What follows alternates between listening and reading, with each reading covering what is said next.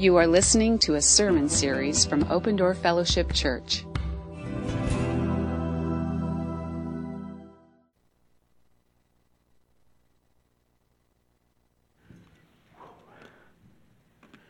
Morning, Open Door.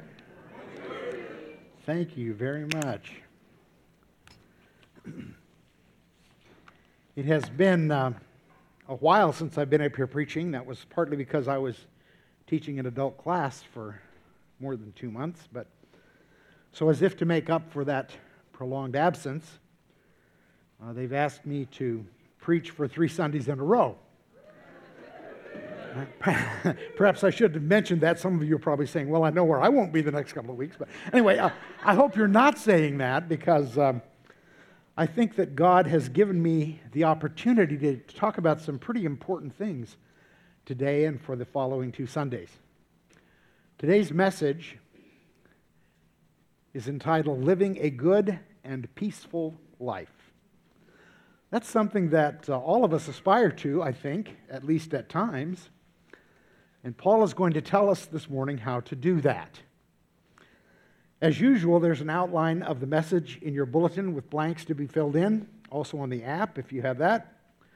And also, as usual, I'm going to ask that we all stand together and read aloud this morning's passage of Scripture together. So let's stand and read aloud together.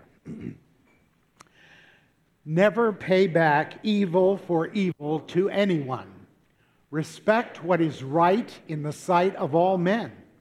If possible, so far as it depends on you, be at peace with all men. Never take your own revenge, beloved, but leave room for the wrath of God. For it is written, Vengeance is mine, I will repay, says the Lord. But if your enemy is hungry, feed him. And if he is thirsty, give him a drink. For in so doing, you will heap burning coals on his head. Do not be overcome by evil, but overcome evil with good. Let's pray together. Gracious Father, thank you for these words today, as hard as they are for us sometimes. We know that they reveal something of your character and your heart. So we ask, dear God, this morning that you would bring them home to our hearts and to our minds, that we would think your thoughts after you as we look at these words of exhortation and instruction from the Apostle Paul. We pray it in the name of Jesus. Amen. Please be seated. My thesis this morning is pretty straightforward. We cannot control the evil people may do to us, but we can repay evil with good and thus live a peaceful and grace filled life. We cannot control the evil people may do to us, but we can repay evil with good and thus live a peaceful and grace filled life. It's worthwhile to remind ourselves here that Paul was writing to the church at Rome, a church that he had never visited yet, although he hoped to do so on his way to Spain. He is on his third missionary journey, and he's writing probably around 56 to 57 AD, and probably from Corinth.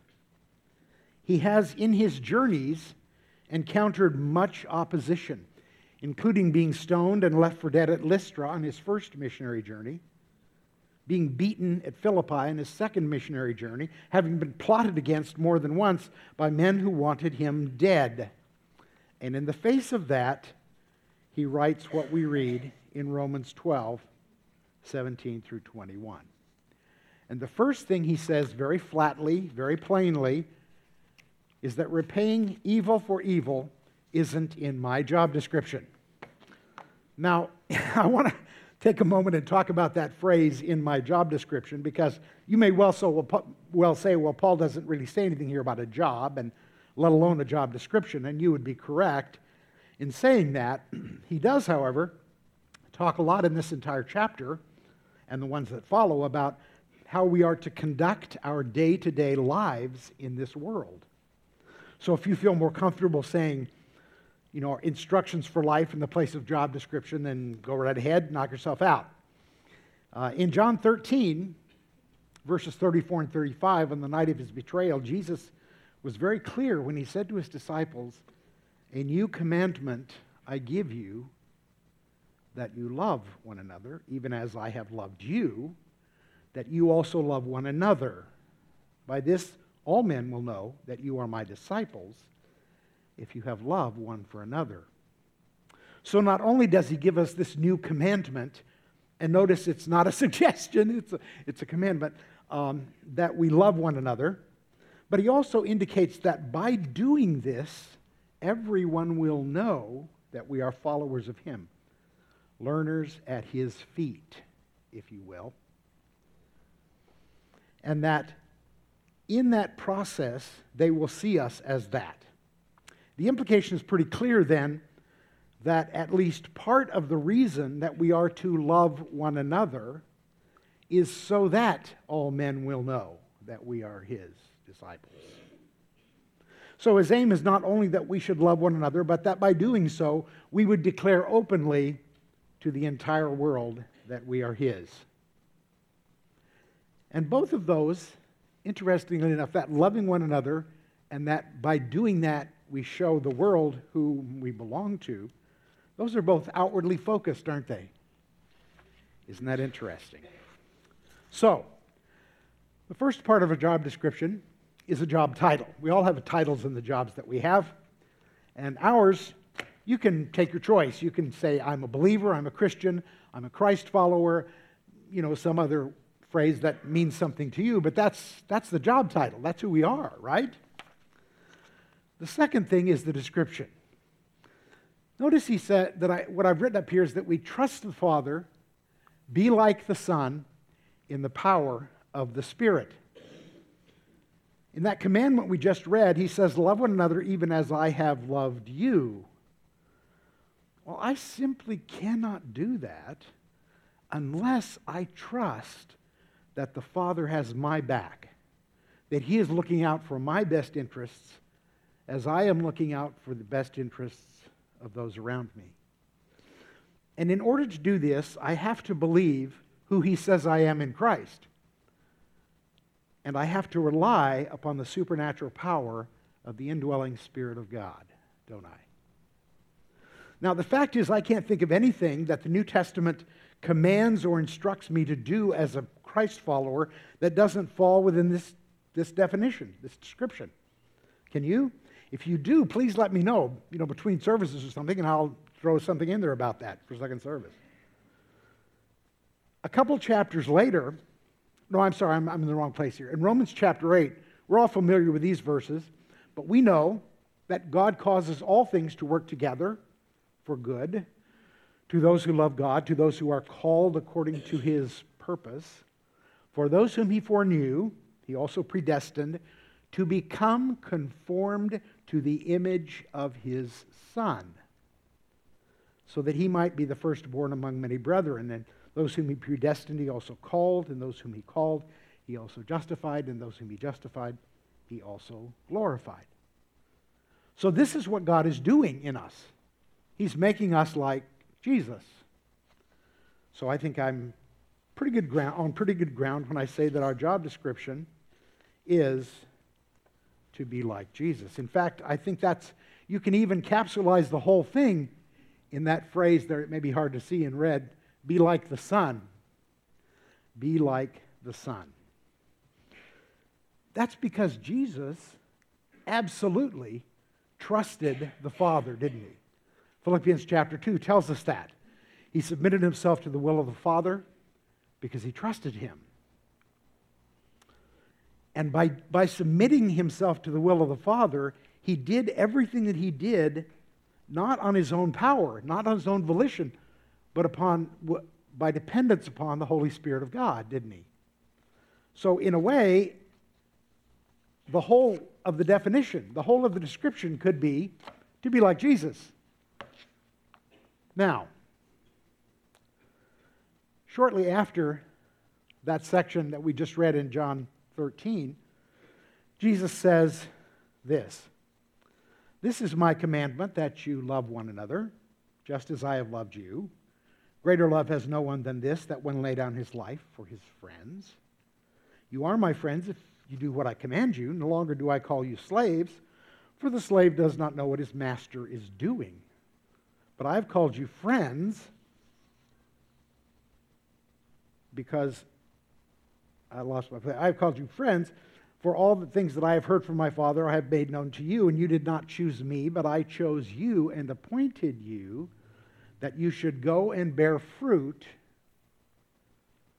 and that your fruit should remain, so that whatever you ask of the Father in my name, he may give it to you. This is my commandment that you love one another. So it's Jesus' desire then, not only that we become like him, but then, therefore, in, as we go and we live that life that He's given us, and we bear fruit in each other's lives, we bring people to Christ, whatever it is, that whatever that fruit is in our lives, it goes on forever. So the idea that the time frame of this is time and eternity is really true, isn't it? That my, my striving, my working as a Christian in this life produces fruit that goes on forever. Isn't that interesting? We spend so much time and so much effort worrying about things that are going to burn up, don't we? They're going to be gone someday and no one will care, really, when they are. And so little time thinking about dealing with the things that remain, that will remain forever. So, as to the skills that we need to do this job we've been given, what I wrote here is trusting the reality of Christ in me, living out that reality by loving those around me, even my enemies, by meeting their needs. See, here's the thing we read this and we're tempted to say, I, I can't do that. I, I, I can't do that. But the truth is, we can do it because He's already given us everything we need to live this life. If you had trusted Christ with your eternal salvation, He has already given you the ability to do this. In fact, He tells us that.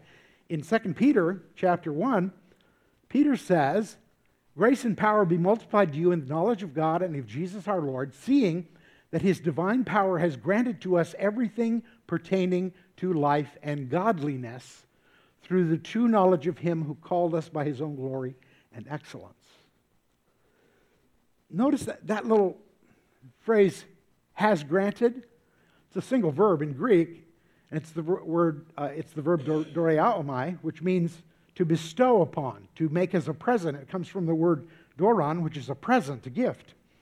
And he's saying, not only is this given, bestowed upon us as a gift, but it's in the perfect tense. And that means that it's something that occurred in the past when we trusted Him, but it has continuing results.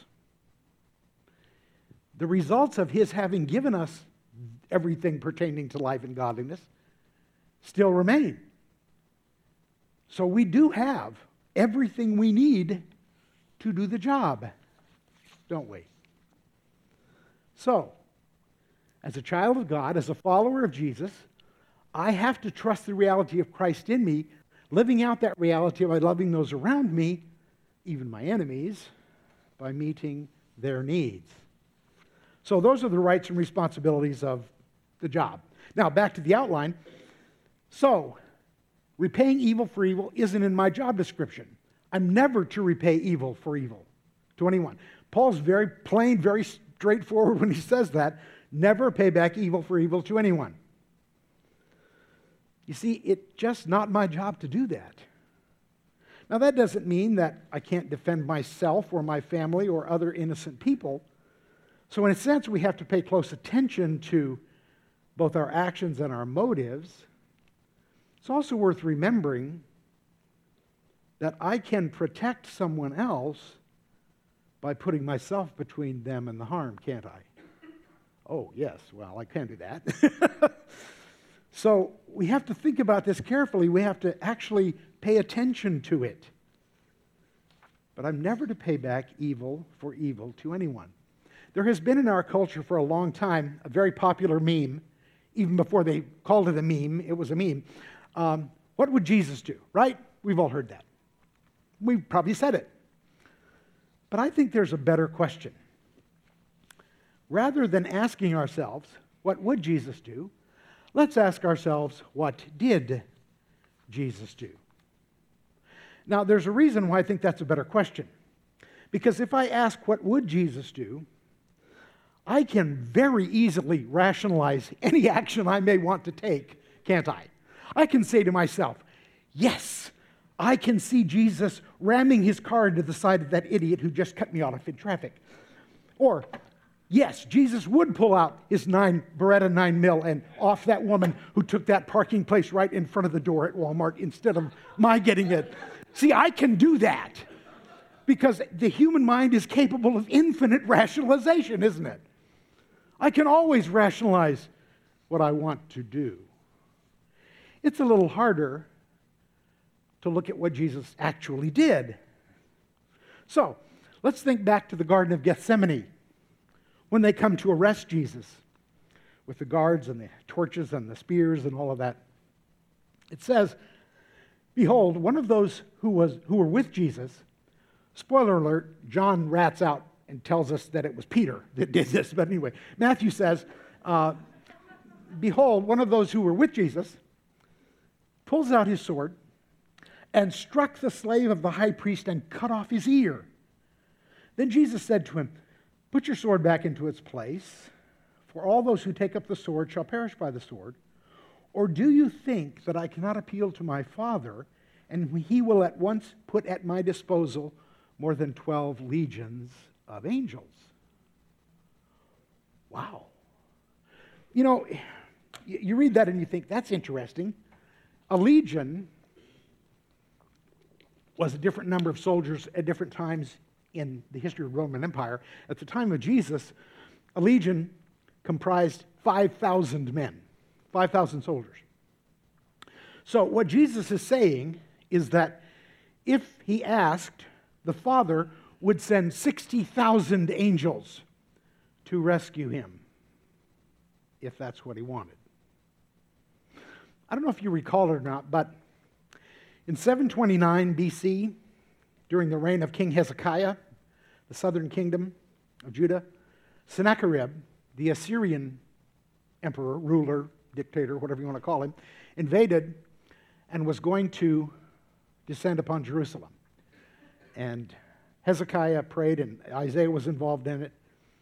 And it tells us in 2 Kings 19 that God sent an angel, an angel, to the camp of the Assyrians, and in one night, he killed 185,000 Assyrian soldiers. One angel did that. So I'm pretty sure, pretty sure, that 60,000 angels could have protected Jesus and rescued him from crucifixion had he asked for it. But he did not. In fact, when he was on the cross, suddenly this thing is not working anymore. It just died. The battery went dead on me. So I'll have to ask you to thank you. Jesus was saying, Father, forgive them, for they do not know what they are doing. And they cast lots, dividing up his garments among themselves. The men who nailed Jesus to that cross, as people were spitting and jeering at him, as he hung there stripped of all his dignity as well as all of his clothing, as he suffered thirst and incredible pain, some of it just from the act of breathing in that position. He cried out, Father, forgive them, for they do not know what they are doing. And of course, this incredibly selfless act obviously had a profound effect on the soldiers because they divided up his clothes among themselves by casting lots. Still, that is what Jesus did in that situation. These men were committing the most heinous, the most unjust act in the history of the world. Surely, if anyone deserved vengeance and immediate vengeance, it was they. But instead of wreaking vengeance upon them, Jesus prayed for their forgiveness. It was, after all, Jesus who told us in Luke's gospel, back in chapter 6 of the Sermon on the Mount, but I say to you who I say to you who hear, love your enemies, do good to those who hate you, bless those who curse you, pray for those who mistreat you. And apparently, Jesus' followers got the memo. Because in the book of Acts, if we'd have the next slide, please, when Stephen, the first Christian martyr recorded in the book of Acts, was being stoned, it tells us this. When they had driven him out of the city, they began stoning him. And the witnesses laid their robes at the feet of a young man named Saul. Now, we're going to come back to that in a minute, so just bear that in mind. They went on stoning Stephen as he called on the Lord and said, Lord Jesus, receive my spirit. Then, falling to his knees, he cried out with a loud voice, Lord, do not lay this sin, do not hold this sin against them. Having said this, he fell asleep. That doesn't mean he took a nap, it means he died, physically died. So, next slide, please. If I repay evil for evil, Paul says it doesn't represent, it doesn't honor that which is good and beautiful. now, the NASB translates that as respect what is right in the sight of all men.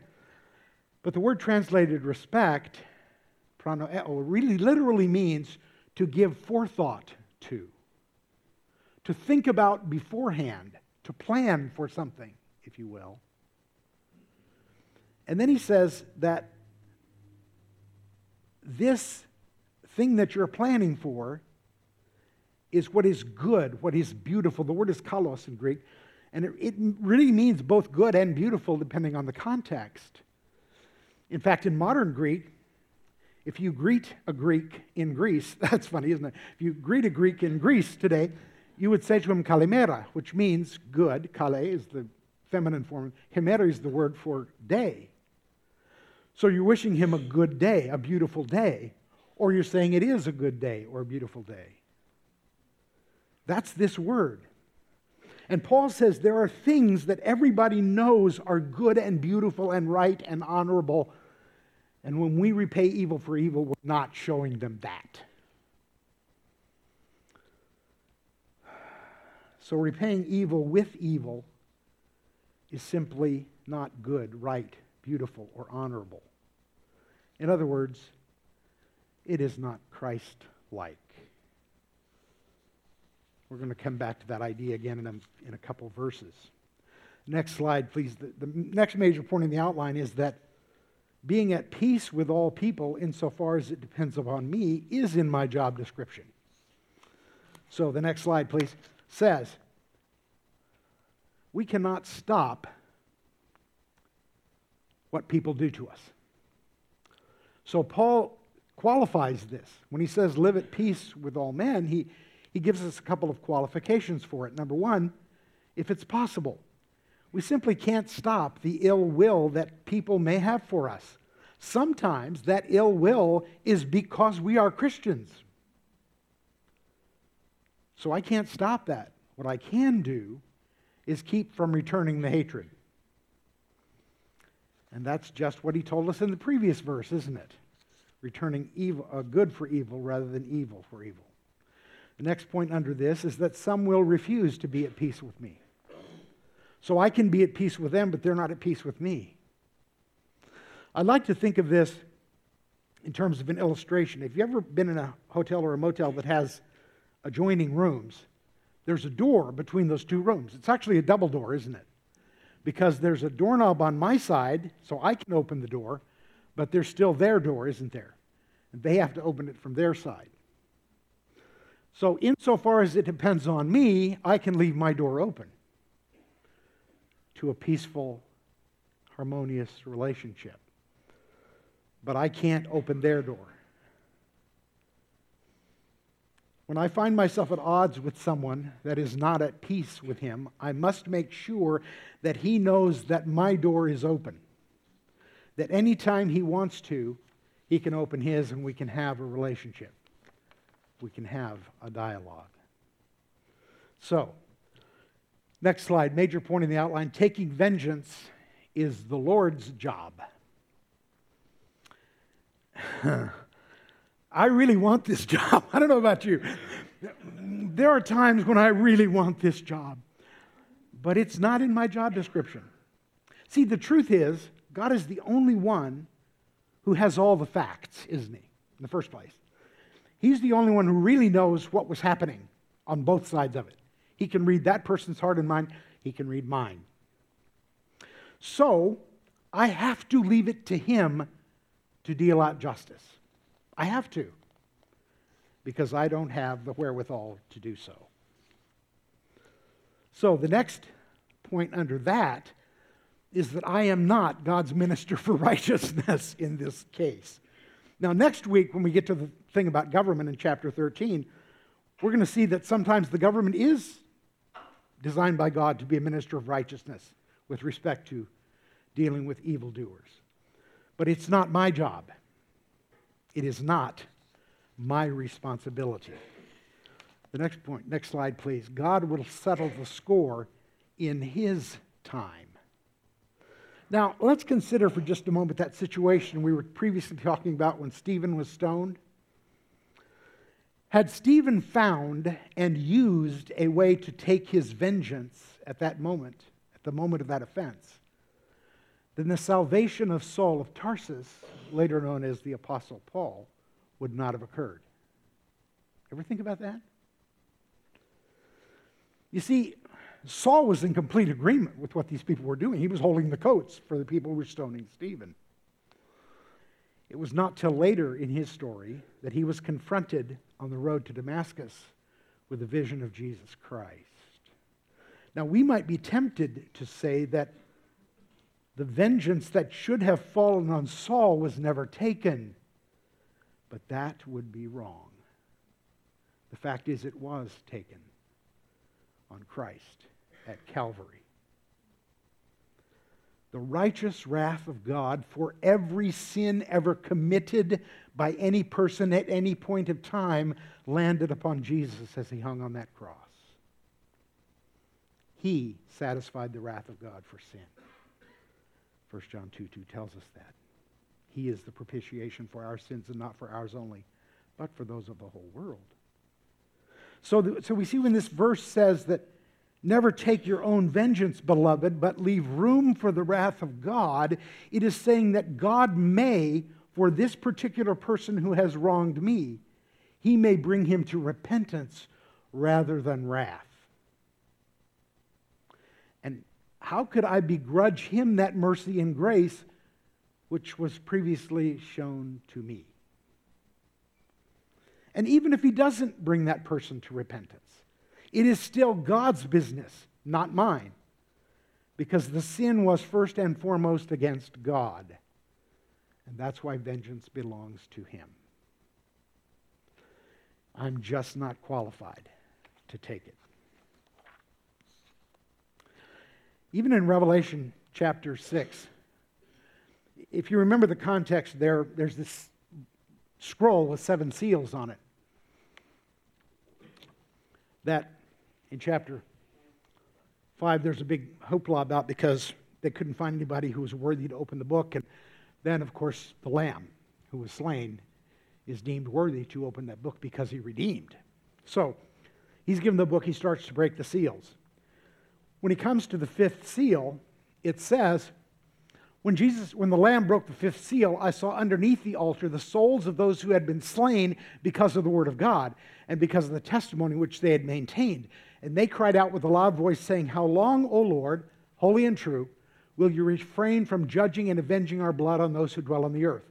And there was given to each of them a white robe. They were told that they should rest for a little while longer until the number of their fellow servants and their brethren who were to be killed, even as they had been, would be completed also. Think about that. These people, and they're doing, they're doing it right. They aren't saying, we're going to take vengeance. They're saying, God, we want you to deal with this thing righteously. And God says, I will, but it's not time.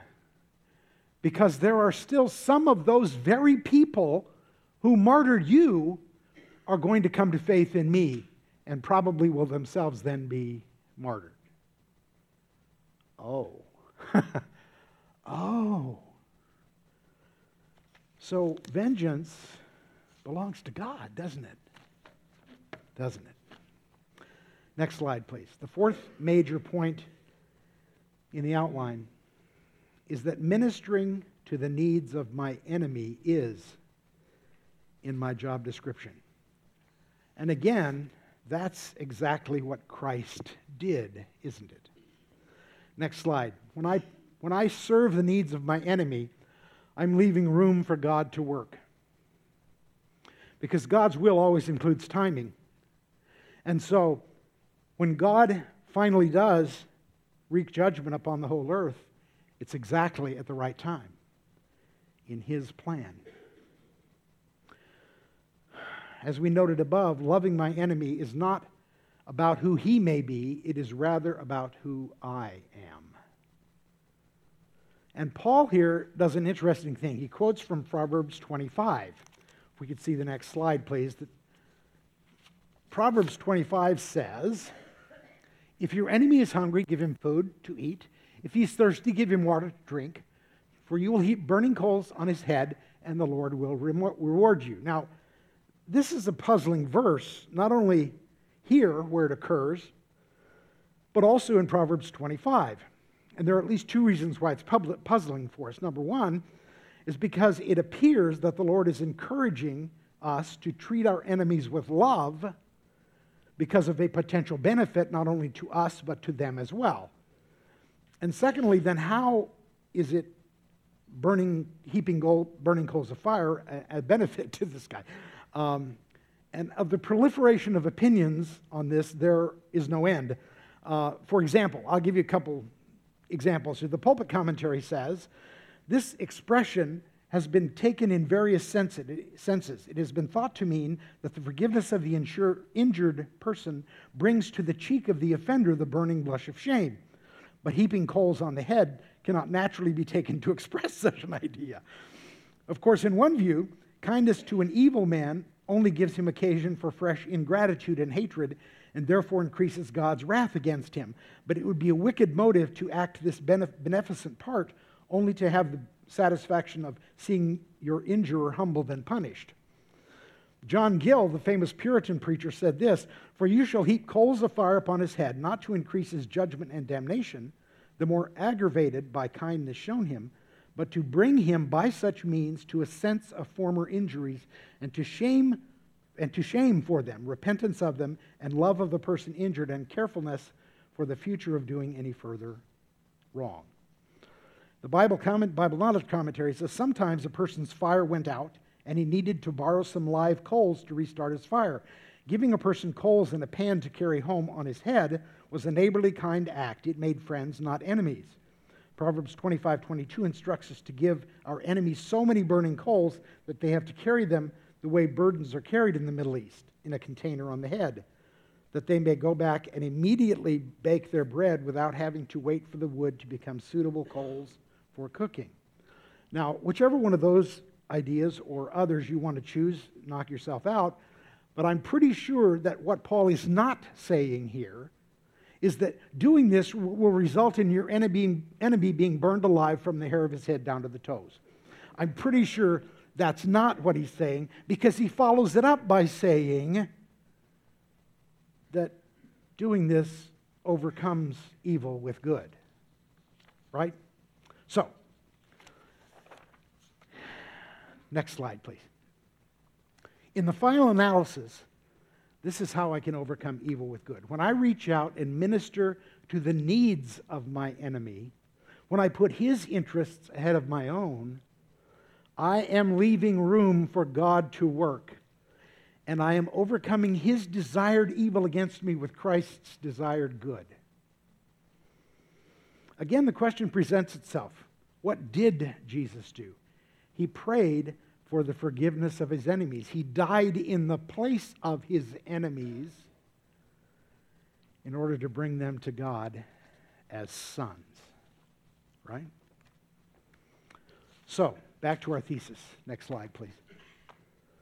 We cannot control the evil that people may do to us, but we can repay evil with good and thus live a peaceful and grace filled life. That's what Paul's telling us to do. He's telling us, in short, to be like Jesus, which sounds like a pretty good idea to me. Let's pray. Gracious Father, um, these are hard things. They're not hard to understand, they're just hard to take because we want to be in control. We want to take vengeance. We want to bring it back on the head of someone who's given us something evil, something hard. God, help us to learn to trust you. Help us to be willing to give place for your grace as well as your righteousness to work. Because we know that's how we need to live in this present evil world. Thank you, Father. In Jesus' name, amen.